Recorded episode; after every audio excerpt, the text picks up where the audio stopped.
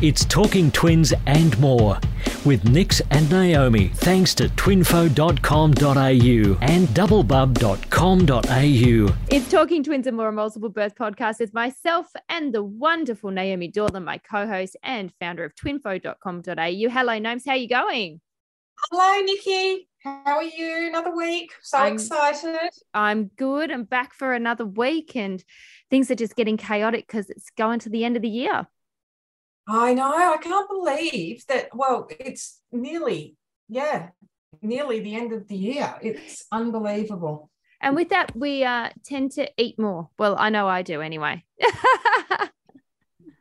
You're not the only one, I have to say. Coming up to the festive season, there's all sorts of opportunities, isn't there? There is indeed. And look, that's what we're going to be talking about today. And getting your kids to eat. I know, well, you know, and all our listeners know how much of a struggle it's been for me over the last past few years. So I'm excited to meet and chat to this week's guest.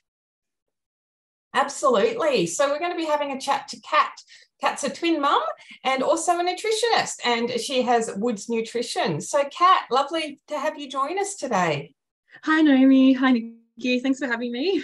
Thanks for joining us, Kat. First of all, we love to hear people's pregnancy and, and birth journeys with your twins. So tell us a bit about your family, your twins, and your story. Yeah, sure. Um, so I have four-year-old twins. Um, so uh, girls, fraternal girls. Um, my I have a lot of twins in my family. So um, I remember before um, my husband and I started trying, I, said to him, "Oh, we might have twins one day," and he kind of laughed and said, oh, "Yeah, I don't, I don't think so." Um, but um, yeah, I noticed when I fell pregnant um, that I was like showing far more quickly than what they say you're supposed to. So I sort of was saying from pretty early on, "I think it's twins. I think it's twins." Um, so I suppose it wasn't like it was a shock, but it wasn't. I was kind of like I kind of had a feeling that that they were going to be twins. So yeah, it's one of those things that um yeah you you you you're still kind of like oh you know it's kind of a slap in the face like wow this is really going to happen. This is going to, I'm going to have twins. It's um yeah kind of a crazy feeling. So I think um I didn't realize like how um, difficult a twin pregnancy could be because they were my first. Um, so I had quite a difficult pregnancy. The first three months were pretty um, normal, um, but then I noticed there was um, a lot of like heaviness. And um, when I saw the doctor, she at 24 weeks, um, the obstetrician, she said to me that um, I had a short cervix, so I had a five millimeter cervix. So at 24 weeks, I was put on bed rest, and I spent the next three months lying down on my couch. Not moving really. Um, and she did say modified bed rest, but I was quite adamant that I was going to do everything I needed to do to make sure they stayed in there as long as possible. And so we ended up getting to 37 weeks. Wow, So, that's I was really very lucky. encouraging, though. Yeah. because it Yeah. happens to so many families, and to hear that you made it through to 37 weeks is just so encouraging. Yeah. Well, she told me at 24 weeks, I remember I was in tears. She said to me, um, Your twins will be born in the next week, and you will have a you know 60% chance of them not making it, given they were so small. So I was devastated. Um, and you know, I was lucky because I had, had really good care. I was in the, to see the doctor every week, every two weeks. Um, and I was on, you know, the um, progesterone. Um, but they every week they were surprised to see me come in. They couldn't believe I was still pregnant. Um, so yeah, I think um, you know if you have a short cervix, you know it doesn't mean that it's going to always end up, you know, a premature baby. That it, it can happen, or premature babies, it can get, you know, you can get to, you know, Wow. further along. So I was Yeah, pretty no, lucky. I was, I was the same. I was at 21 weeks, and my cervix, Oh. when they told me that um, I was in dire, dire straits for a little while there. Um, Yeah. And I managed to make it to 34 weeks. Um, but yeah, it, at that moment when you hear that, because at 21 weeks, there was nothing they could do. yeah. Um, so yeah, I fully appreciate what you went through there because it's it's pretty scary. But thankfully, um, it turned out well for me and you. So that's very encouraging for our listeners. Yes. So did your two have any NICU or special care time? Um, no, so 37 weeks, um, well, yeah, it's considered full term, um, and they were just on, um, so I think they were, if they were any like 10% smaller than we would have been in NICU. Um, we were in hospital for nine days afterwards. So, um, you know, their weight gain was slow. Um, but yeah, I was lucky we didn't have to be in NICU at all. We went home day 10. So they were so in your lucky. room with you that whole time? Yeah, yeah. Oh, fantastic. Wow. Yeah, my husband was there with me as well. So, you know, he had a bed in there and um, we got to try and figure out what we were doing. Oh, how fantastic. Yeah. So I was very lucky. Oh, that is yeah, so... I, don't think I've heard too many stories, and I, I publish loads of birth stories on um, Twinfo where someone has stayed in with their babies for so long. Yeah, I had I had some health issues. Um, I think the thing is to think about like I was very physically active prior to pregnancy. You know, in my mind at the time, you know, when I felt pregnant, I was like, I'm going to be doing yoga up to like you know 35 weeks. You know i really thought that was the kind of pregnancy i would have. And so i think like for me after i had the twins i was really um my body wasn't in a good way. You know i hadn't been moving. And so there was a lot more concerns about me like high blood pressure and things like that. And i think a lot of it was just you know no sleep and then not you know being quite deconditioned and you know having a hard time moving and things like that so it was the girls were fine it was more just getting me back on track Okay. Um, yeah. So I was very lucky to have healthy babies. Yeah, definitely. That's amazing. That's yeah. fantastic. And look, you yourself, you're a nutritionist by profession, um, and now you're incorporating this. You've got, you've got your own services, and I, I must admit, it's something that I, we always talk about on this is putting yourself last. And um, you know, I'm a sucker for well, when when the boys were were young, you know, it's literally finishing off half crusts of Vegemite sandwiches and stuff like that, whatever you've got on a run. And and as mums, um, we put ourselves last, but then that also can flow onto our kids as well, can't it? In terms of what we're eating.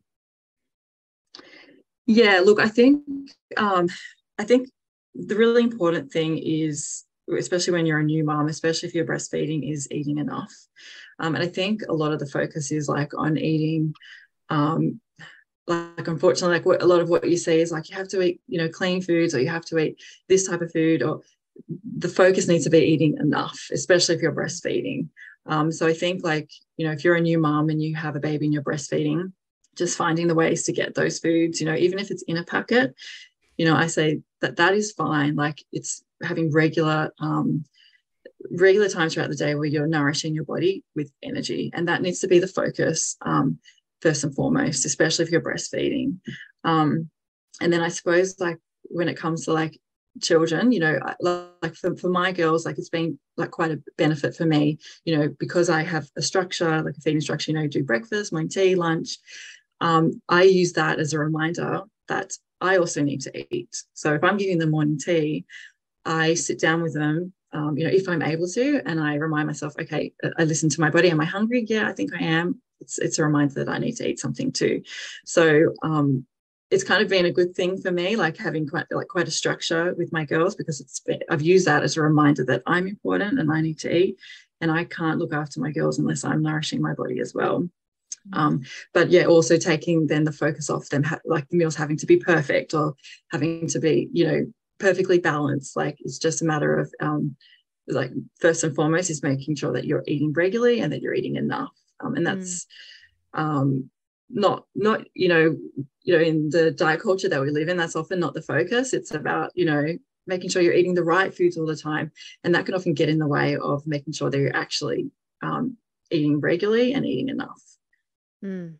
Yeah, you're right. Just you said that, um, you know, diet culture that is definitely um, a big pressure, isn't it? Yeah. On, on particularly when you're carrying your baby weight and stuff. There's sort of that instant feel of trying to. You've got the bubs out now. You know, I've got to get fit and healthy and lose this weight and raise these two kids. And I think there's new moms that just put so much pressure on themselves to kind of go back to what they were. And let's face it, our bodies rarely go back to what they were pre-pregnancy anyway, particularly from multiple pregnancies. Yeah, look, I think it's it's really sad that women um, feel that way, and it's not it's not our fault. You know, we don't put this on ourselves. It's what society ex- expects. You know, you know, we live in a society that idolizes a certain body size and a certain body shape, and it basically tells us that like if you're doing all these things, then you should always um, be able to, you know, be at an at an ideal um, body size. But reality reality is that bodies change throughout life, and um, you know when you're focusing so much on um, a body size or being a certain body size can really get in the way of listening to what your body needs and what your body's telling you it wants. Um, and i think yeah especially when you're a new mom like there's so many things going on. Um, you're learning you know how to care for babies or you know you're busy trying to work as well you know when they get a little bit older if you're back at work or whatever is you're you know you're juggling so many things. And um, this focus on being a certain size ultimately gets in the way of finding out what is right for you and what is right for your body and what health means for you.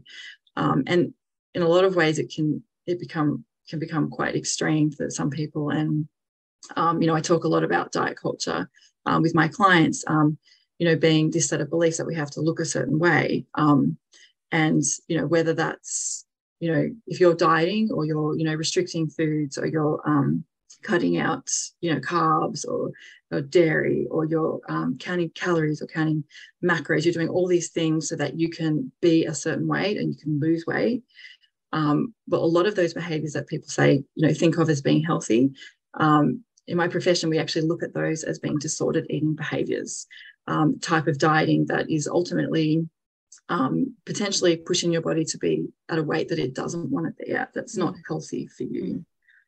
Um, so yeah, so much pressure, and it's it's really hard as a new mom. And there's the mental side as well. Particularly, what concerns me is there's so many mental um, comp- uh, components to that thought pattern of eating, um, and then that's taking away or adding extra pressure onto an already overloaded mental state when you're trying to raise multiples. Yeah. Yes. Exactly. Exactly. Um, and I don't know, like like for me, I feel lucky that I found, you know, that I found intuitive eating. Um, you know, I have a master's in in nutrition, um, but we don't, you know, they don't teach you about intuitive eating. Um, you know, in, in, at university, I had to learn this afterwards, and I'm so grateful that I learned about this. Um, like, you know, I sort of de- like delved into it around the time my girls were about one, so it was really like the perfect time because, you know, it's the sort of time where they're asking for certain foods, uh, sort of as they get older to sort of two, they're asking for foods and they're, they're wanting certain foods. And I think like the mental health side of things for me is I would have just felt so stressed, you know, giving my two year old, um, you know, uh, some candy or, you know, a packet of chips or something like that. I would have felt so stressed if I was living, you know, with the um, strict rules and, um, you know, the mindset that I had prior to um, to learn about intuitive eating because it would have been oh no you can't have that because it's not healthy um, or you know i can't have this in the house because it's not good for me um, you know all of these really stressful feelings that you can have around food which are completely unnecessary because mm. um, what's most important is that we're raising our children to have healthy relationship with food and that we're showing um, our children that we can be okay around all foods. And that just because i eat a food it's not going to mean that i start saying terrible things about myself. Oh and i you know i've ruined my diet and oh, i'm you know i'm putting on weight. And you know that really that kind of mindset really plays with your mental health. Um, mm. and so that's why intuitive the vocabulary so yeah that's right. Look what are we teaching our kids? You know like when we're saying oh these foods are bad or these foods are good you know um, it's kind of hard to think of it like like this. You know if you're telling your kid a food is bad or you know not to eat that food you're essentially reinforcing diet culture mm. um, and dieting from a really early age. And a lot of people would say oh but i'm just teaching my kids about what's healthy and what's not healthy. But it's black you know kids see things as black, black and white. whether that's good or bad. And you know we don't want any we don't want to be bringing up children that feel shame around wanting to eat certain foods or feel guilty for wanting to eat certain foods. Um, but as a parent, that takes a lot of work to be able to do that yourself and to be able to model that to your children. And takes a lot of like unlearning what diet culture has taught us, you know, about how we need to eat and what we need to eat and what we should be doing to be healthy. Yeah, so, yeah. I, I think um, I, was just thinking back you know, to how my parents, you know, it, it definitely, you, you, just absorb what mm-hmm. you are, you know, what your parents did and things like that. Um, and it is, yeah, the way that you speak around food and everything really definitely um, creates your children's mm. thoughts yeah. about it. No. Yeah. Mm. And it absolutely like how many of us. Yep I was going to say it can work in both ways because I remember my mum. Um, it was really, really, really. She's a doctor, really health orientated, and I was not wasn't allowed anything, anything with sugars or any kind of junk food, so to speak. You know, a, treat for us was literally sun dried bananas with carob. Um, you know, and mm-hmm. and I got to a point where I I think I was going into year six, and I actually said to my mum, I said, oh, I'm picked on at school because my lunch is like a soggy tomato sandwich and a mandarin and it wasn't mum's fault like that, that but it was just an example of of healthy eating gone to a point where I was like, I, I don't have, I don't even know what tiny teddies are, kind of thing. And I felt socially detached from my peers and uh, you know and luckily mum was like really quick to respond. She's like right okay you know so we went around the supermarket and bought dare i say it but roll ups and the snacks and stuff that was socially acceptable because it was just yeah it, it was impacting on my, my social life at school. Yeah. Especially recess, if you're like a is a big deal. Yeah. Whereas now it's almost the opposite. Like you know i've heard stories of kids walking around the playground saying, "Oh, that's unhealthy. You shouldn't have that in your lunchbox." Like as a '90s kid, like everyone was eating those kind of foods, mm. and I'm I grew up the same. Like my parents didn't buy those kind of foods, and I felt like I was the kid that would go to a friend's house, and the thing I was most excited about was looking in their pantry. Yeah. Um, because they had all these amazing snacks. And so that is ultimately the impact we have on children when we restrict foods it um, you know especially those foods that are sugary or you know you know sweet kind of foods or like um, crisps and um, chips and biscuits and things like that because um, it puts them up on a pedestal. It, it tells the child that this food is special um, and and you know in a lot of cases it's like you need to be good to to you need to this food is a reward or you only get this food on special occasions so cake on birthdays. Um, and so this restriction it creates a drive to have more of this food. So what I find a lot of parents I work with is they say that their children feel like it feels like their kids are out of control around sweets. Um, you know, once they if they have any access to them, like at a birthday party, they can't stop. Like they're the kid hanging around the birthday table, birthday food table. Um, but that is ultimately um, what happens when there's a lot of restriction or, or deprivation. Um, and so that's like what I do with parents is I help them to sort of understand that um, that it's not the child's fault that they want these foods. Um, they actually, you know, if they seem fixated on it, it means they need more exposure. So what your mum did was perfect. Like she went out and she mm. gave you exposure, mm. um, and she normalized those foods because they are part of life and they are everywhere. Mm. And you know, you can have your kid in your house and never let them have access to those foods, but as soon as they're out of your care, I can guarantee you they're the ones that are going to be binging on the the foods at the birthday party or at their friend's house exactly what I did when I had access to them. Yeah. Um, it's a completely normal human reaction. Mm. Um, so yeah, it's hard because I think a lot of parents think are doing the right thing and they're limiting them. So with your company, Woods Nutrition Intuitive Eating Support, how do you help families and, and mums and stuff get through this? What are the steps and what's involved? Um, so, well, first of all, um, we, you know, I really need to get a good idea of like what's happening in the family home. So, like the first thing is we really just look at environment. Um, so, like what's what's happening in the home? Are they, you know, eating meals together? Uh, uh, these foods, like these sweet foods, are they not allowed in the house? Um, are they, um, you know what what are the parents expectations of the child? Like do they expect that the child has to eat their vegetables at dinner and that they have to like um, you know only they only get dessert if they've eaten all their food or they've cleared their plate? So we really the first step is like working on beliefs. So what does the parent believe believe the child needs to do? Um, and what does the parent believe they need to do? And we really kind of in themselves for their own health we really kind of break down those belief systems and i sort of say like well why like why do you you know why does your child need to finish all the food on the plate? Like why do you feel like you um, can't have these foods in your house? Or why do you feel like you're bad when you you know have a cookie or two cookies? So and a lot of times a lot, like a lot of trauma there from childhood um, and what you know they were told they were supposed to do or the way they needed to eat. You know a lot of the time it had to do with their the size of their body. Um, so you know really working on those beliefs and where they come from um, and then trying to set up an environment that is that gives permission um, for first of all the parent to ex- like work on accepting their own body um, for what it is and um, and respecting it, finding ways that they can look after themselves, um, and then um, helping the parent to um, heal that relationship with food and then bring that healed relationship with food into how they're raising their child. Um, and that might mean that so you know for the for the parent it might mean that they don't have to have a perfect relationship with food to be able to raise an intuitive eater they just need to um, kind of limit you know or try and withhold those belief systems that they've grown up with and try not to input that onto the child in the feeding process yeah i am so, so not feeding my kids any dried bananas oh because you don't like dried bananas. I can't stand them. And carob is like my worst enemy. Yeah. I mean, who even eats exactly. carob? The, Seriously. Like it's disgusting. I don't think I've ever had it. No, it's gross. don't. but yes, and that's right. exactly right.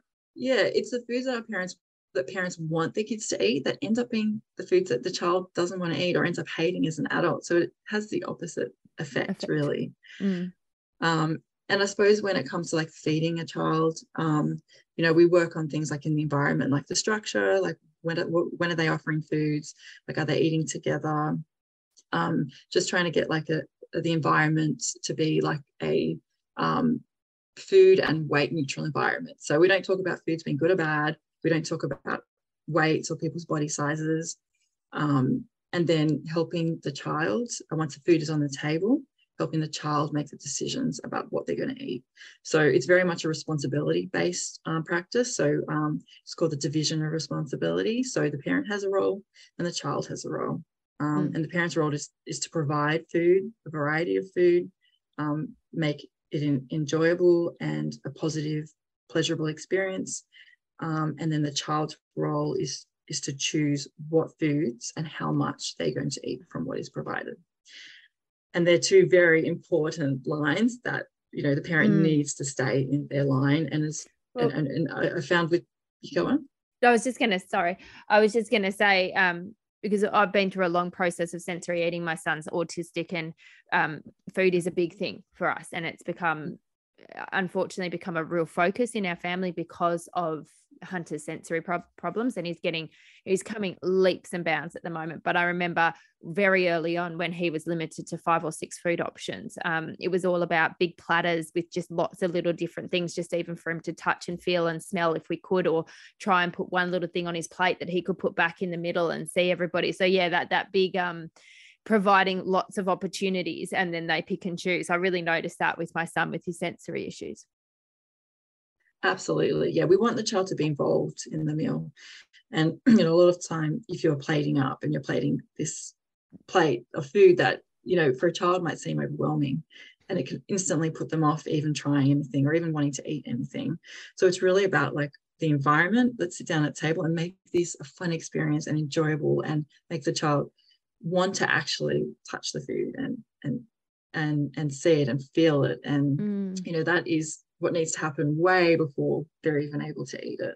Mm. um, and, and i love that idea of platters and shared meals. You know we my focus is shared meals because you know that's ultimately what you want to be doing long term. You don't want to be cooking a separate meal for your kid a separate meal for the adults.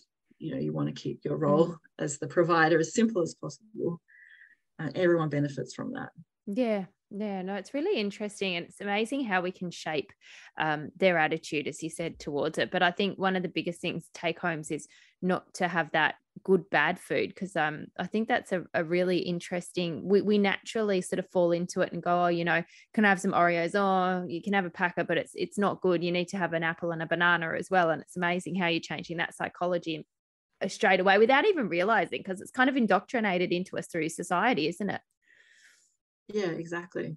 Yeah, it's that internal dialogue that comes out um, what our you know whatever your internal dialogue what you say is essentially what your child then ends up believing and, and, saying and feeling about their own food choices. So and and you know even if you're talking about healthy and unhealthy like a lot of people say to me well what's wrong with calling a food healthy and unhealthy to a child?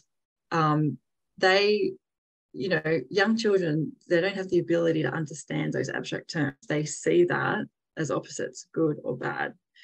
Um, and we really don't, you know, we don't want to be teaching that child that any foods are good or bad. We want them to be, we want to be teaching them that all these foods are here and they're all available mm. um, at certain times and we provide them, and that it's your job as a child to listen to your body and to know then when you've had enough, um, what you know what fullness feels for you um, you know a lot of parents say oh well i don't want my child to overeat you know the sweet sweet food you can tell your child a thousand times don't overeat that you'll feel sick they're not going to know what that feels like until they've actually overeaten and felt sick and that experience. is the learning experience Yep. Yeah, absolutely. Yeah.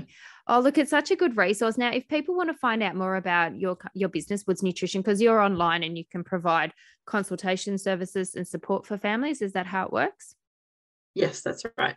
Um, so you can visit my web, website, um, woodsnutrition.com.au, or I'm on Instagram at woods.nutrition.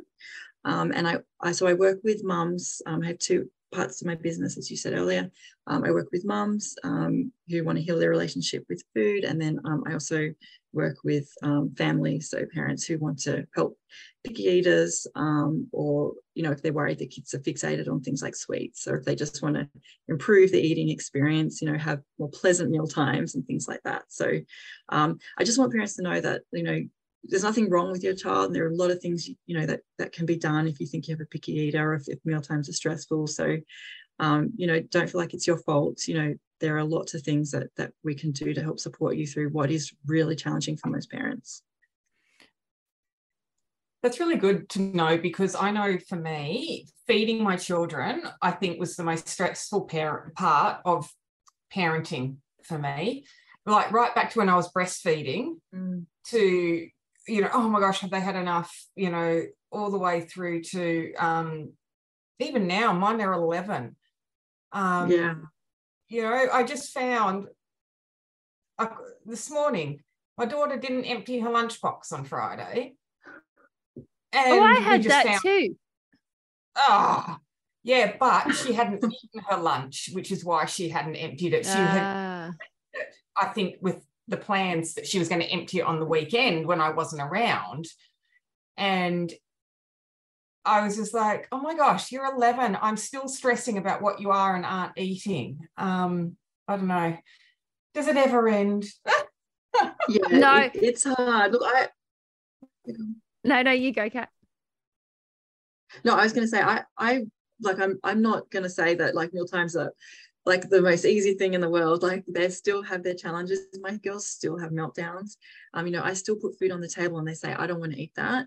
Um, but what I teach parents is like we want to take the focus away from the food um, and allow the child, you know, give them the opportunity to come to the table and you know be present at the table and and sort of in a way like lower our expectations um, because when we lower our expectations, then we become less stressed, and kids pick up on that. Like when they pick up on we're stressed about food and we're stressed about what they're eating, they they take that on and they kind of like you know you know they exhibit behaviors where they're like you know potentially like hiding things or you know not wanting to eat to like it, it it has has impacts all around. But i would say that i think most parents even if you are an intuitive eater and even if you're raising your kids to be intuitive eaters like feeding is still challenging.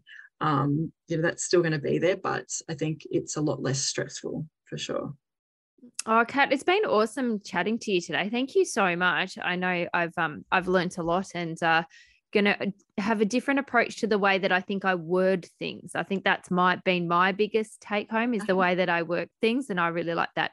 Um, good and bad food things. But look, if you do want to find out more, Woods Nutrition, um, Kat, it's been awesome. Thank you so much.